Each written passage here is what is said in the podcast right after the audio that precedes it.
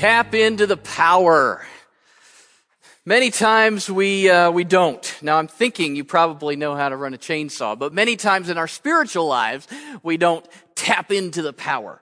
Uh, like that guy trying to cut a log without the engine running. Uh, it seems sometimes impossible to, uh, to live a holy life. And I've been talking to you for several weeks out of uh, Romans, and we've talked about this whole thing about how we don't necessarily have to be uh, living in sin all the time, but uh, that we can live a victorious Christian life, a life uh, that, uh, that, that where, where God has taken care of this whole problem of sin. Uh, but a lot of times we go, I don't know that I can really, you know, make that happen. Um, but, but you can't just give up because we are really truly supposed to live a holy life. So, but the secret is to tap into the power. Uh, obviously, and just to bring you up to speed, if you haven't been here, um, or uh, if you've been sleeping or whatever, we've been walking through Romans. Uh, literally, this is like what ninth, the ninth week, I think, and we're about halfway done. That kind of gives you, you know, by by October, we should be about through. Um, just kidding. It'll be before that. But uh, uh, we will we will be uh, we have been walking through Romans. It's a letter, right? We remember that that it's a letter that the apostle Paul, this missionary, uh, Paul was a missionary to and planted churches throughout the that that region of the world. Uh, he uh, wrote to this church in Rome. He hasn't met a lot of these. He's met some of these people, but he hasn't ever been there and, and been a part of their church. Yet this church is known for their faith, and so Paul is writing to them just a few years after Jesus' death and resurrection.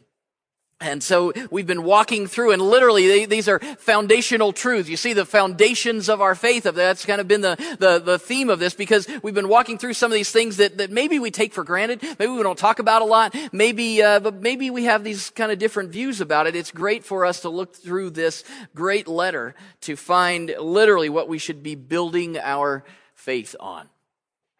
So last week we uh, we had that kind of weird passage uh, from Romans chapter seven where Paul's talking about all the things that he wants to do and he doesn't do and all the things that he shouldn't do but he does them anyway and and all this uh, and it's kind of you know almost a tongue twister kind of thing. And he he uh, he, he, doesn't want to give in but but uh, but he does. And then we can kind of relate to that because uh, we, at some point in our lives we've all struggled with sin where where we, we don't want to give into it but we find ourselves giving into it. And Paul wraps up that section at the end of chapter seven in frustration uh, expressing how irritating it was when he was stuck in that stage in his relationship with God. Remember we said that, that, that, uh, that's where we are when we, when we come to faith in Christ. We're forgiven but we're not really holy yet. Sin is no longer reigning on the throne of our, remember I said, uh, sin uh, is no longer reigning, but it still remains. Uh, sin is still hanging around in our lives. Uh, it's, it's, uh, we, we, use the illustration of, of uh, driving in a car and how we're driving, the, the, the, driving through our lives. at some point we pull over, let Jesus in the car, but he's not driving yet. So, so we're still struggling with sin. We're still in charge. We're still going where we want to go. Sometimes we listen to Jesus, sometimes we don't. But as long as we're in that situation, there will always be a wrestling match between us and what God wants, or between, between our will, between sin and between, and the, the Holy Spirit. Now, some people say, and we uh, told you this before, some people say, well, that's as good as it gets. That's, that's the experience of, of living a Christian life. We, we want to do good. Sometimes we give in. Uh, oh, well, God forgive me. And then we move on. Uh, certainly, that's, uh, that, that happens. But, but, uh, uh, to me, that would kind of be like trying to cut the log without firing up the chainsaw. I, think it's pretty depressing to think that God loves me so much that, that He sent His Son for me, that He has, He has uh, the power to forgive my sin. He has the power to give me the promise of heaven. Uh, he's forgiven me. He's redeemed me. He's justified me. We've talked about all those words and, and, and He does all those things, but then He doesn't have the power to set me free from sin. That's kind of a depressing thought. We resign ourselves to the notion this is the, this is the best I can do. If we do that, then we're diminishing the power of God in our lives. The problem is not, oh, I'm just human and so I'm doomed to a life of sin. Uh, the problem is that there is a foreign force called original sin, the sinful nature within us that needs to be rooted out. And God's plan for us is not to continue to struggle with sin, but to be able to overcome it through the power of the Holy Spirit. Jesus has provided the way. It says, in, in, uh, in, through Jesus Christ our Lord, we have deliverance. Uh, not only has He paid the penalty for our personal sins, but His death and resurrection is enough to root out that original sin inside of us. So we can have victory. We can be delivered. Uh, Romans 7 ends with that great proclamation. He, God, gives us the victory through our Lord Jesus Christ. And then chapter 8 jumps right in, continues that theme as it talks about how that happens through the Holy Spirit. So we're going to read the first 11 verses of Romans chapter 8.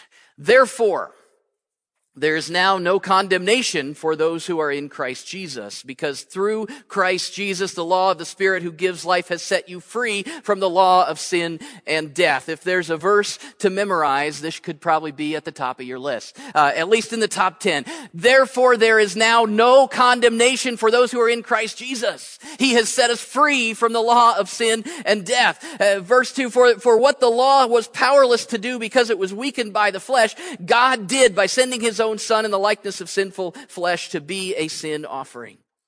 And so he condemned sin in the flesh in order that the righteous requirement of the law might be fully met in us who do not live according to the flesh, but according to the Spirit. Those who live according to the flesh have their mind set on what the flesh desires, but those who live in accordance with the Spirit have their mind set on what the Spirit desires. The mind governed by the flesh is death, but the mind governed by the Spirit is life and peace.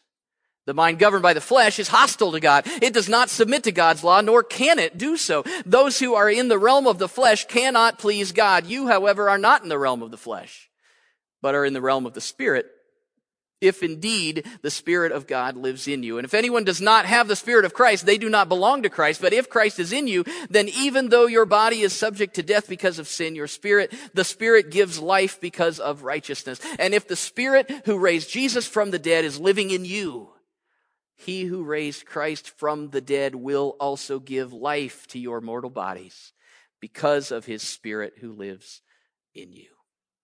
A lot of stuff there. The Holy Spirit is kind of the key player, not kind of, is the key player through this, through this whole passage. The Holy Spirit is mentioned 15 times in the first 17 verses of Romans chapter 8, 21 times throughout the entire chapter. No other chapter in the Bible mentions the Holy Spirit more than Romans chapter 8. We're going to spend uh, uh, several weeks on right in Romans chapter 8. It's a, it's a, it's a pivotal part of this letter. The Holy Spirit is how we can access the power of God working in our lives. Setting us free from sin. Uh, I, I want to set things straight. Uh, first of all, it's not that the Holy Spirit, God created the Holy Spirit at some point in order to to uh, to, to come and fill us. The Holy Spirit has always been around. Um, maybe you think, well, it was after Jesus left, then the Holy Spirit came, and and so maybe at some point, uh, and some people believe this that that that God the Father has always been around, and then when He needed to send Jesus, He created Jesus, and uh, and then Jesus lived, and and and then when Jesus left, God created the Holy. Spirit. Well, that's not how it worked. The, God the Father, God the Son, God the Holy Spirit were all present from before the beginning of time. Uh, if, you, if you look at, at John chapter 1 and Genesis chapter 1, you see that God the Father, God the Son, God the Holy Spirit are all present at creation. From before the beginning, God was. God is. Uh, and so the whole, it's not that the Holy Spirit just kind of happened on the scene at some point, but uh, the Holy Spirit has, has been working. It says that, that uh, in Roman, in Genesis chapter 1 verse 2, that, that he is uh, hovering over the waters at creation. Throughout the Old Testament, we see the Holy Spirit, and we don't have time to look at all those verses, but, but he's, he's there empowering people for, for, for holy work. He's, he's anointing people. He's, he's helping the prophets to prophesy. He's doing, he's empowering them for special things. Now, the, the difference is Jesus came, and when he left, he said, uh, when I leave, the, the, the Father will send a comforter, the Holy Spirit. And certainly on the day of Pentecost, that's exactly what happened. The Holy Spirit was, was poured out on the church. And so it's not just that the Holy Spirit shows up at certain times in order to empower certain people for certain things, but now the Holy Spirit is ever present with us and within us. And, so, so he is a remaining presence in the world and in our lives. And Paul describes here in Romans chapter 8, the Spirit dwells within us. He makes his home in us. He lives in us in, in verses 9 and 11. Uh, in other words, he, he fills us. And that's, that's the secret sauce, so to speak, of the, uh, the, the power of God over sin in our lives. I've got a little prop over here. Some of you have been eyeing this because you're awful thirsty. Um, but I've, I've got a, uh, a vase and it's full of, it looks like it's full of nothing, really it's full of air, right? How do I get all the air out of that?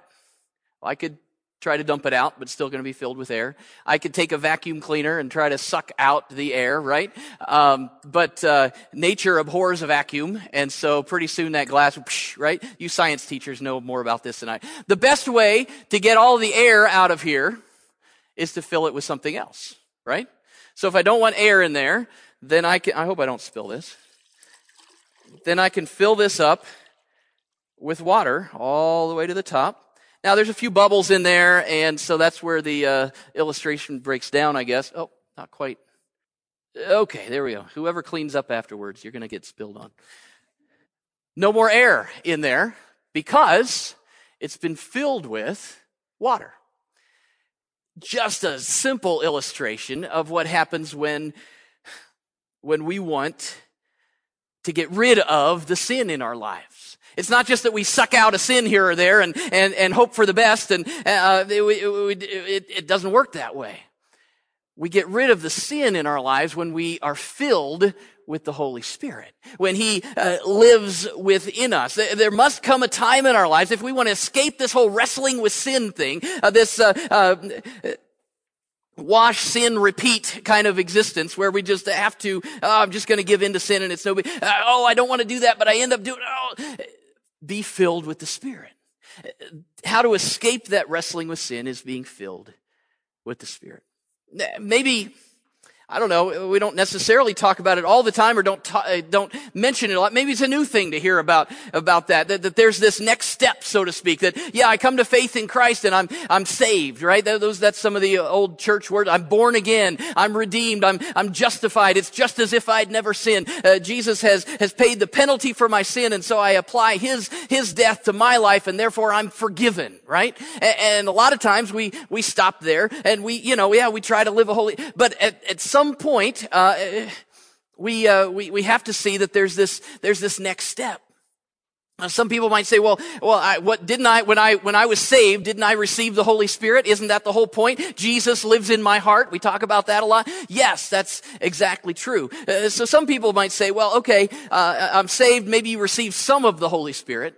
And then when we're sanctified or made holy, then, then we're filled with the Spirit. We're it, completely completely uh, through and through.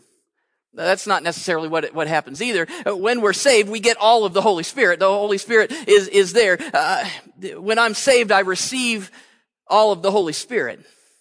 When I'm sanctified, He receives all of me. It's as if, uh, let's say there were several rocks in that, uh, in that uh, vase over there, and the Holy Spirit, the, the water could only fill where the rocks weren't. It's until we get those rocks out that the, that the water can fill into where it, it, uh, it could fill the whole vessel.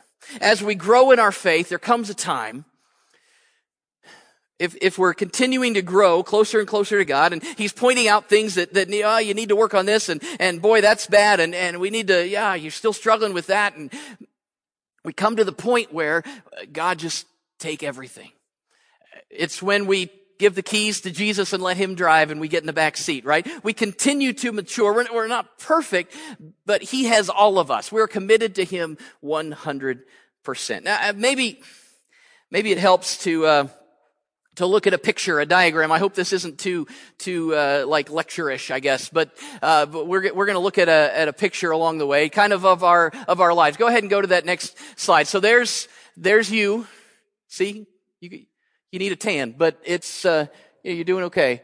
Uh, so this is, uh, let's say the green is kind of, uh, it represents God's grace. We are living in the grace of God even before we know it, right? So this is before we come to faith in Christ. We're, and this line then is our lives, and we're we're heading down the path of our lives. Go ahead to the next one, Tim. Uh, at some point, hopefully, we reach this point where we are saved. Now, the Bible uses a lot of terms. We talked about it in Romans a lot of different ways uh, that that uh, we're we're saved or we're justified or or we're we're given new birth. It's it's born again experience where, where this is also called initial sanctification or, or we're, we're, we're beginning to be made holy. We've, we've turned a corner. It's a significant, significant thing. We've gone from living life away from God to living life with God. He has forgiven us. Uh, at this point, if we, uh, if we died right then, we'd, uh, we'd go to heaven. We'd have the assurance of heaven and God has forgiven us for our sins. Um, in, in this sense, go ahead to the next one because several things happen at that point. So right at that point, uh, that's salvation. That's, that's what God God does for us, right?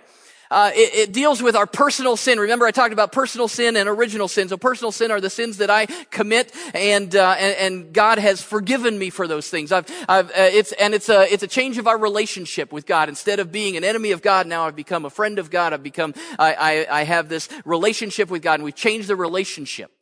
So, it's what God does for us. Uh, it's it's uh, deals with our personal sin, and it's a change in relationship. All right, now go on to the next one.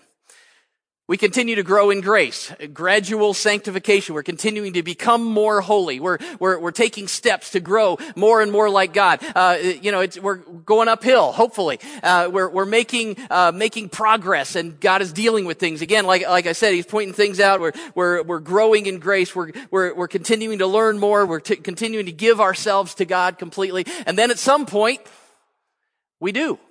And that would be the point of entire sanctification. Now, this is a lot of big words. Uh, in the membership class, I usually, when I do all these big words, I usually break into my Cajun man. And those of you who've been through that know that. But, uh, you know, it's, first it's salvation and justification. And there's a little redemption. But now we're into entire sanctification. Sorry. As you can tell, I'm not really from Cajun country. Um, anyway, so entire sanctification. Um, we uh, we have we have reached the place, uh, and this is a, another. We uh, you know, church has talked about it as a second work of grace, or a time when we come to the place of I've given everything over to God. I'm sick of this whole wrestling thing. I'm sick of this whole I'm dealing with all this, and and God, you've got all of me. Uh, yes, uh, God, you have done so much for me. Now, go ahead. Now to to Uh, compare with salvation. Now in sanctification, it's what God does in us, not for us, but, but in us. It, it, deals with original sin, not just personal sins, the things that I commit, but now he's rooting out that original sin. And it's a change, it's a, it's a, it's a complete change of nature. It's not just changing my relationship with God, but now I, I've literally rooted out that sinful nature. And, and God has done this thing within us. Now, some say, some, some would uh, go on to this point and say, okay, so I'm saved and I'm sanctified. And then some people think the next step is petrified, right? And we, we get, we get stuck in our ways. And, and sometimes the, the people that would say they're sanctified are the crotchetiest people I've ever met because they think they can't sin anymore and they're just anchored in there and, and you're doing it wrong and I'm doing it right. And, and it turns, it can turn into that. But that's not, that's not at all what, what this is. It's not that we become completely holy and, and, uh, and, and we start glowing and have this little thing over, you know, it, it, go ahead to the, to the next slide because you see that happens, but we're continuing to grow. And so there's continual sanctification. We're, begin, we're continuing to grow closer and closer to, to, to God. It's a constant process of growing more like Jesus. Just because I've prayed a prayer and asked Jesus to come into my heart, just because I've prayed a prayer and turned the keys over of my life to God and say, take me wherever you go, uh, I'll say yes whenever you say jump. I'll say how high. Uh, it, it, we've, we've done that, but there's still progress to be made, right? They're still maturing. They're still developing. Uh, we could, you could uh, look at any tree out uh, outside, and and uh, we, we planted a tree out here, out front here, a couple of years ago. That tree is a great, wonderful, awesome tree but it's not mature yet. It's, it's, it's great in what it does and it's, it's a tree and it's great and, and there's nothing wrong with it at all but it's going to keep growing and maturing and getting more and more and more like the tree it's designed to be, right? That's the same in our spiritual life. There, there comes a point when we have this entire sanctification where we've turned everything over to God, but there's still progress. They're still maturing. They're still developing. The, the, the difference is that I've given myself completely to God. So when He says, hey, we need to work on this, you say, of course we do. Let's do that. When, when something comes up and you go, oh man, I messed up there. It, it's not, oh, I'm going to fight God and hide it. It's, oh, I messed up there. How can I make this right? There's this, there's this uh, complete and utter dependence and yielding and, and surrender to God and His ways in our lives. So it doesn't end there. Go ahead, one more, uh, and that's glorification, uh, or um, if you're from the South, it's glorification.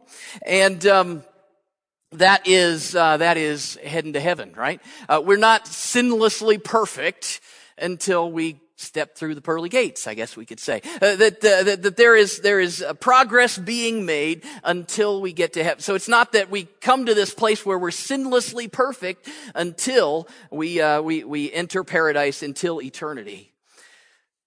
I don't know if that helps or not. It has helped me many times over the years to just see it on a uh, on a graph. You know, that's that's the AOL guy. I, I know AOL is a long thing, but a long time ago. That's did you get that? Yeah, that's the AOL guy. Uh, you've got mail. Um, but uh, anyway, for for our purposes here today, that's you. It, it helps me to just kind of see that. Okay, well, this is maybe how it's supposed to work, and and that that, that there really is this process that that I need to be involved in. Um, you know, I, I guess you can draw pictures with theology. That's that, that helps me to understand some of the things that, that, that Paul's talking about. I believe with all my heart that Paul's describing this here in Romans chapter 8, uh, this experience that God desires for all of us to not just be saved from, from sin and then muddle through life, but to be filled with the very Spirit of God Himself. So that when we live by the Spirit, He lives in us. Another illustration that, that may help, John Wesley used the image of a house to describe our life with God.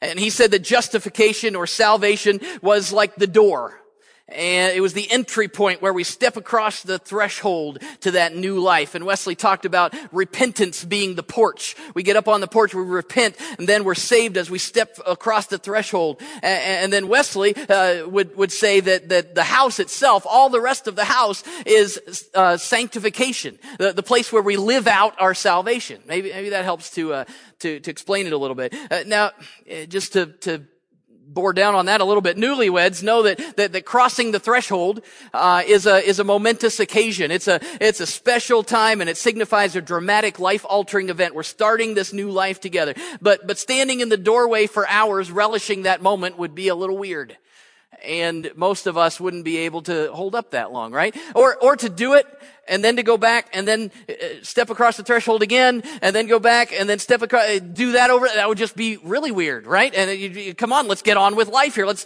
let's uh, move in here and start our lives together. After entering that home, the bride and the groom settle down to the task of building their new life together. And that's another illustration of our spiritual lives. The moment we enter into a relationship with God is a very significant thing. It's the beginning of a whole new life.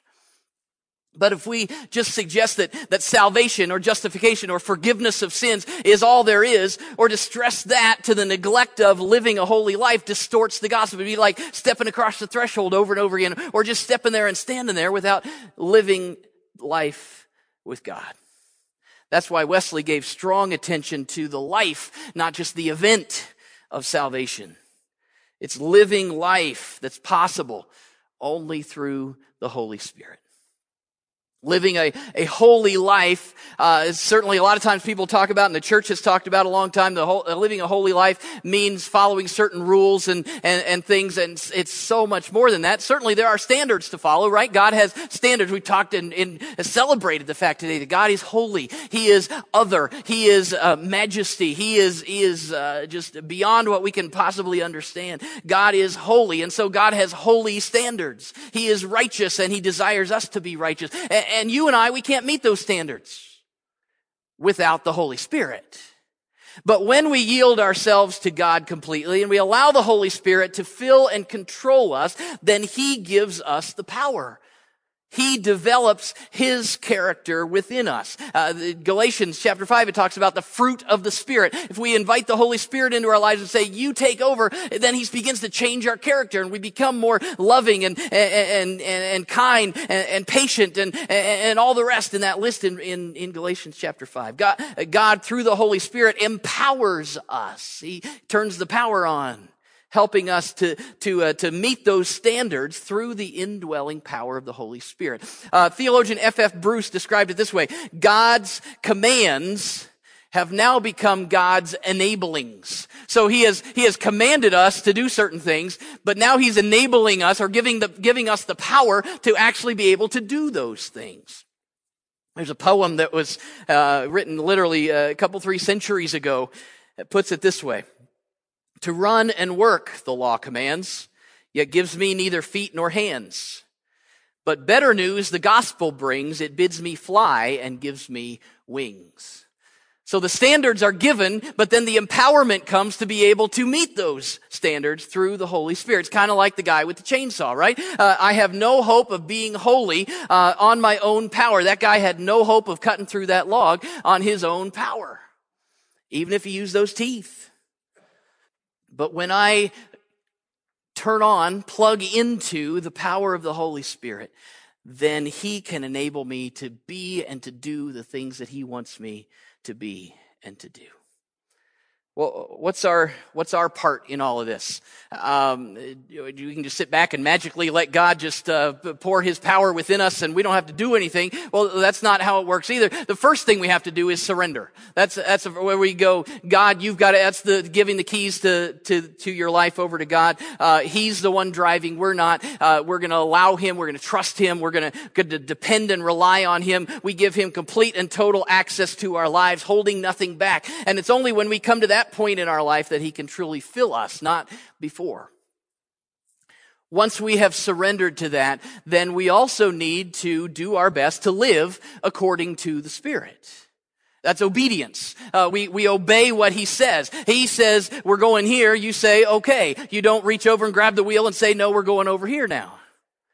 We still have to choose for God and for the good all the time. There, there's still temptations. Uh, the, the devil is still alive and active, but, it, but it, it, takes, and it takes effort to resist him, but things get easier. The fur you, further you go with God, the easier it is to resist those temptations. And with his spirit living within us, we have the power to resist. Scripture says that when we resist the devil, he will flee from us. A lot of times, it's just that we're not resisting very much. It's the Holy Spirit living within us enables us to resist, gives us the desire to resist. So we need to obey what he says. We also need to, uh, and this, this passage says, uh, uh, we need to uh, set our minds on the things of the Spirit or live according to the Spirit.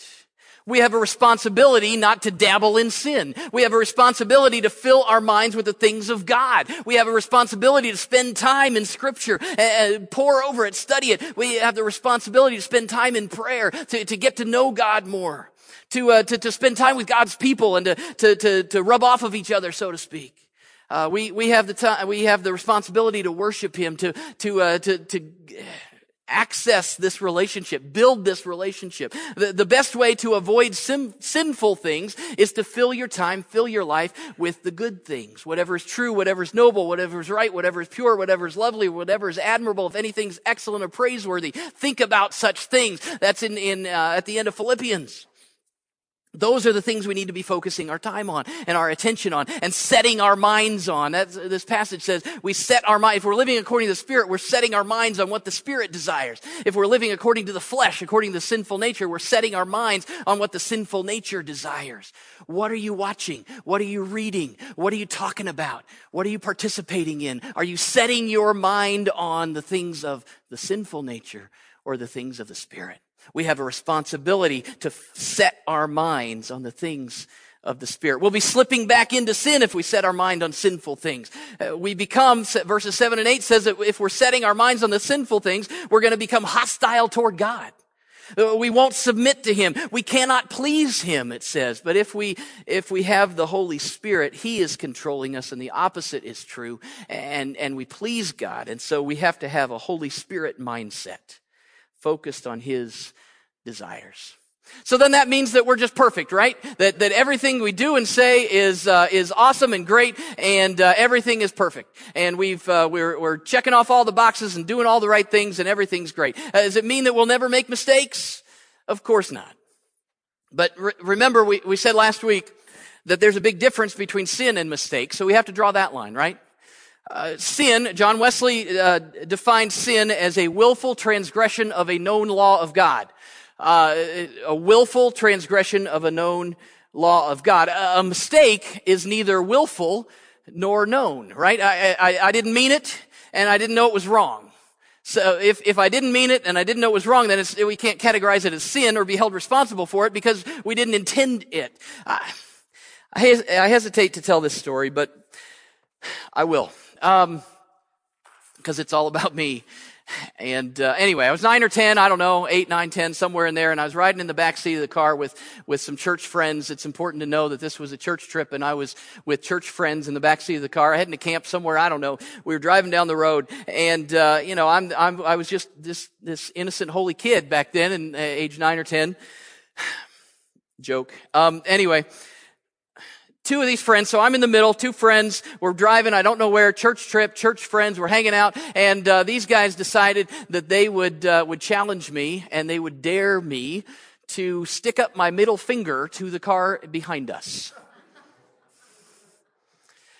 Now, being the holy, righteous child that I was at the time, uh, I didn't know anything about this form of communication. And so, so I said, sure, what's the big deal with that? And I raised my hand high and flipped the bird to whoever was looking. My friends laughed and, and, uh, couldn't believe that I'd done that. And I knew at that point that I'd done something wrong. Still didn't really know what. They didn't tell me. I don't think they probably even knew. They just knew it was bad. And, you know, a couple years later, I found out what it actually meant. Now that was not a willful act of defiance right? I, I hadn't raised my middle finger with the intent of cursing or belittling someone in the car behind us. I, I didn't even know it was wrong. So according to Wesley's definition, that wasn't a sin. That's a mistake. Uh, sure. Should you do that? No. It's a wrong thing to do. But did I do it on purpose? No. Did I know it was wrong? No. So I can't be held responsible for that. It's a, it's a mistake, not a sin. I was sorry when I, when I found out. I, it was, it was wrong, but not, not categorized as sin. As long as we live in this life, we're going to deal with the fallen, sinful world around us, and there will be times when we participate in things that are wrong. The the uh, the, the, mistakes will be made, but mistakes aren't sin. We have to draw that line first. So so if you're saying, well, I'm not going to be, uh, you know, I'm not going to be this uh, this perfect, perfect person. Well, yeah, you're going to make mistakes. There will be. We live in this world. We will not be free of that until we reach glorification, where there is no more sin, and sin has been completely eradicated. But does it mean uh, through if once I'm entirely sanctified, does it mean that I that I cannot sin, that I will never sin again, that I'm saved, sanctified, and petrified? It's all locked in place, right? Well, that's not true either. We're, we're all tempted, but when you're tempted, here's, here's the difference. You know, we've, we're, we're saved and, and we're forgiven of our sins. Uh, we're still dealing with that uh, original sin living within us. Uh, when when the Holy Spirit fills us, it gets rid of that original. Now now when we're tempted, we don't have that sin inside of us controlling things. But uh, the temptations are still without, and there are still temptations to be faced and to be said no. It's just a whole lot easier to say no because we don't have this indwelling sin within us. We have the power through God and through the person of the Holy Spirit living within us now uh, as we submit to His leadership. It's possible to resist temptation. You don't have to keep living in sin. Uh, will, will you make mistakes? Of course. Will, will there be times when, when uh, you're tempted to sin and you go ahead and, eh, probably, but you don't have to. Uh, you're not controlled by sin anymore. You are now controlled by the Spirit. Well, there's, there's a lot of theology bouncing off the walls here this morning, but it really is foundational and perhaps different than, uh, than, than, what a lot of us maybe grew up learning or have thought about or, or learned in the church. But Paul, in, Romans chapter 7, he's just exasperating, thinking back to that time when he'd, he'd come to faith in Christ and Jesus had appeared to him on that road to Damascus and, and, uh, and uh, he was blind and the scales fell off and God says, I want to use you. And yet there's still this struggle and, and, and he's going, oh, there's things that I'm, I'm doing that I don't want to do and there's things that I should be doing and I'm not doing it. No, who can, who can deliver me from this body of death? He says. Is there any deliverance? Is there anything better than this? Romans chapter 8 cries Yes, there is. Verse one, there is now no condemnation. Verse two, in Christ, the law of the Spirit of life has set me free from the law of sin and death. Verse six, the mind controlled by the Spirit is life and peace. Verse nine, you are not controlled by the sinful nature, but by the Spirit. Verse 10, the Spirit gives life because of righteousness. Verse 11, and if the Spirit of Him who raised Jesus from the dead is living in you, he who raised Christ from the dead will also give life to your mortal bodies because of this Spirit who lives in you. Are we doomed to a life of sin and always falling back? No, we don't have to. We can come to that place of full and complete surrender and say, God, fill me completely. That caused Paul to exclaim, even after all of his frustration. In, in, uh, in at the end of, uh, of chapter 7, in verse 25 of chapter 7, he's, he's already experienced that, and he says, Thanks be to God through Jesus Christ our Lord.